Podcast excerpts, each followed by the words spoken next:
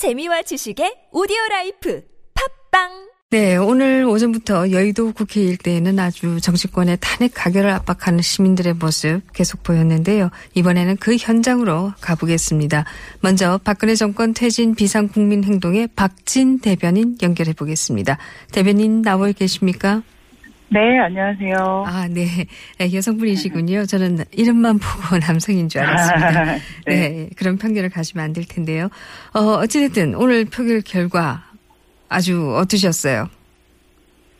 네, 여의도에 계셨던 국민들의 모습을 전해드리면 네. 모두 다 가결 소식이 들리자마자 환호성을 지르며 이겼다라고 하셨습니다. 네. 오늘 입장 발표를 하셨나요? 네, 바로 했습니다. 네. 좀 소개해 주시죠.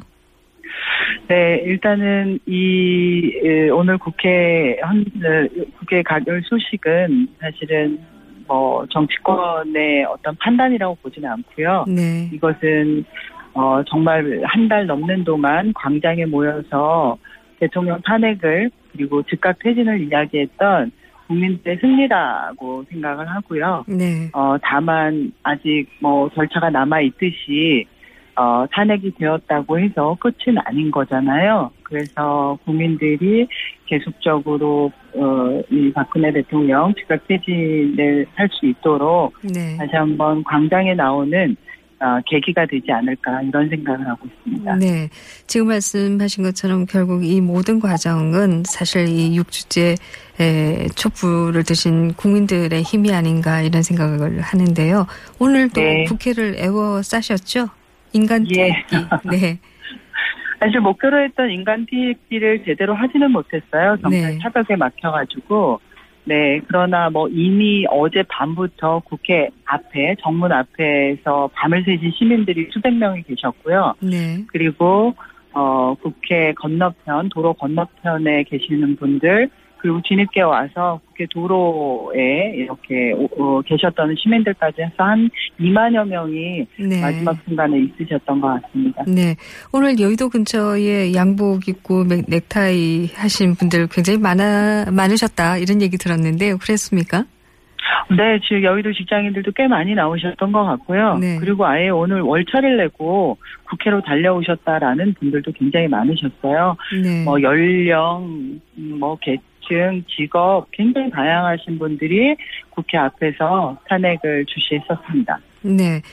내일은 어떻습니까? 내일도 촛불 집회 있습니까? 예, 내일 있습니다. 내일 말씀드렸듯이 이 탄핵이 끝이 아니라 네. 아직은 저희가 가야 될 길이 있거든요. 그동안 이제 박근혜 대통령이 소위 최순실 뭐 법이라고 했던 많은 네. 적폐들을 가지고 있다라고 생각하기 때문에 그런 어, 그 사이에 쌓여 있던 여러 가지 어, 어 악법들, 네. 정책들 이런 걸 폐기하는 것과 더불어서 무엇보다는 박근혜 대통령이 즉각 퇴진할 수 있도록 국민들이 촛불을 끄지 않고 계속 광장에 모여달라 이런 호소를 할 거고요. 네. 내일 6시 광화문 광장에서 다시 모입니다. 네. 내일은 아무래도 분위기는 상당히 뭐 지금까지도 축제냐 시위냐 소리 들어왔습니다만은 좀 더 축제 같지 않을까 하는 생각도 드는데요.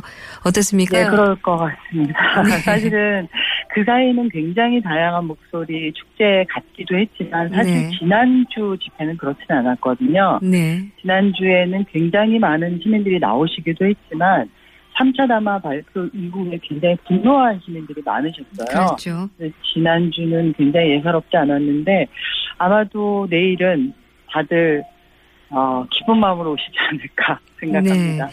사실 앞에서 전 헌법재판관과 연결이 있었습니다만은 이 헌재를 네. 촛불로 어, 촛불로 압박을 주거나 이래서는 안 된다 이제 이런 말씀을 하셨는데 어떻게 생각하십니까? 어떻게 하실 예정이십니까?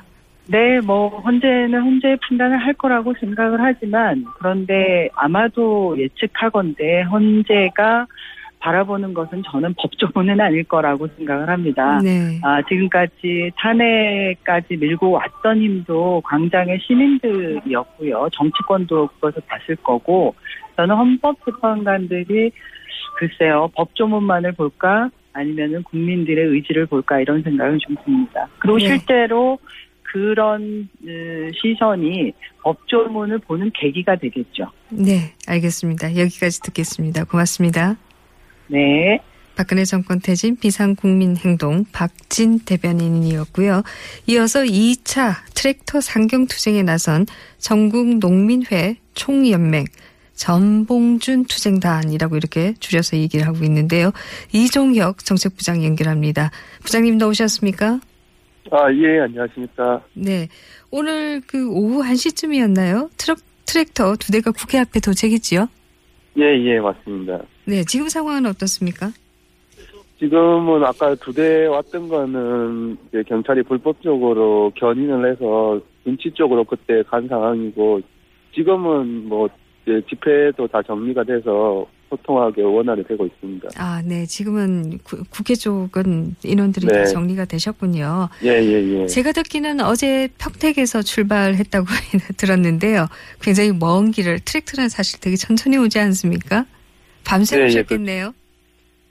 특히 어제 이제 수원에서 조금 비까지 오면서 열, 네. 저녁 12시까지 거의 대치하는 상황이 있었던 거고 이제 저희가 원래는 수원에서 그만하려고 했었는데 어, 거의 수원 그 원래 그 종착 지점을 더 지나서까지 경찰하고 대치하는 상황을 벌이면서 최대한 그 서울 쪽에 가까이 이렇게 올려놨던 상황입니다 트랙터를. 네. 네. 그 트랙터가 국회 정문 앞에 왔을 때 시민들이 환호성을 아주 질렀다고 들었는데요. 그렇습니까? 그렇죠. 저희가 이게 지난 11월 15일부터 그리고 동군, 서군, 아, 서군이 15일, 동군이 16일부터 해서 서울로 올라왔던 건데요. 그동안에 전봉중 투쟁단에 대한 국민들의 관심이 굉장히 높았던 거고, 특히 1차에 가로막혔을 때 예, 국민들이 너무나 아쉬워하셨고, 어, 들어, 광화문이나 서울로 들어오는 걸 바라고 있었는데, 아쉬웠다 네. 이렇게 했는데, 저희가 다시 이제 2차를 준비한 거고, 오늘 결국엔 어, 국회 앞에까지 들어오게 됐습니다. 네, 말씀하신 것처럼 그때 양재 쪽이었죠. 예, 예. 예, 양재에서 가로막혔을 때 이게 가로막는 게 과연 옳으냐 여기에 대해서 아주 시비가 많았던 것으로 알고 있는데요. 예, 예. 어, 이번에 어쨌든 여의도까지 왔고 또이 네. 탄핵 가결 소식을 들었는데요. 네, 예. 아주 감동이 크셨겠어요?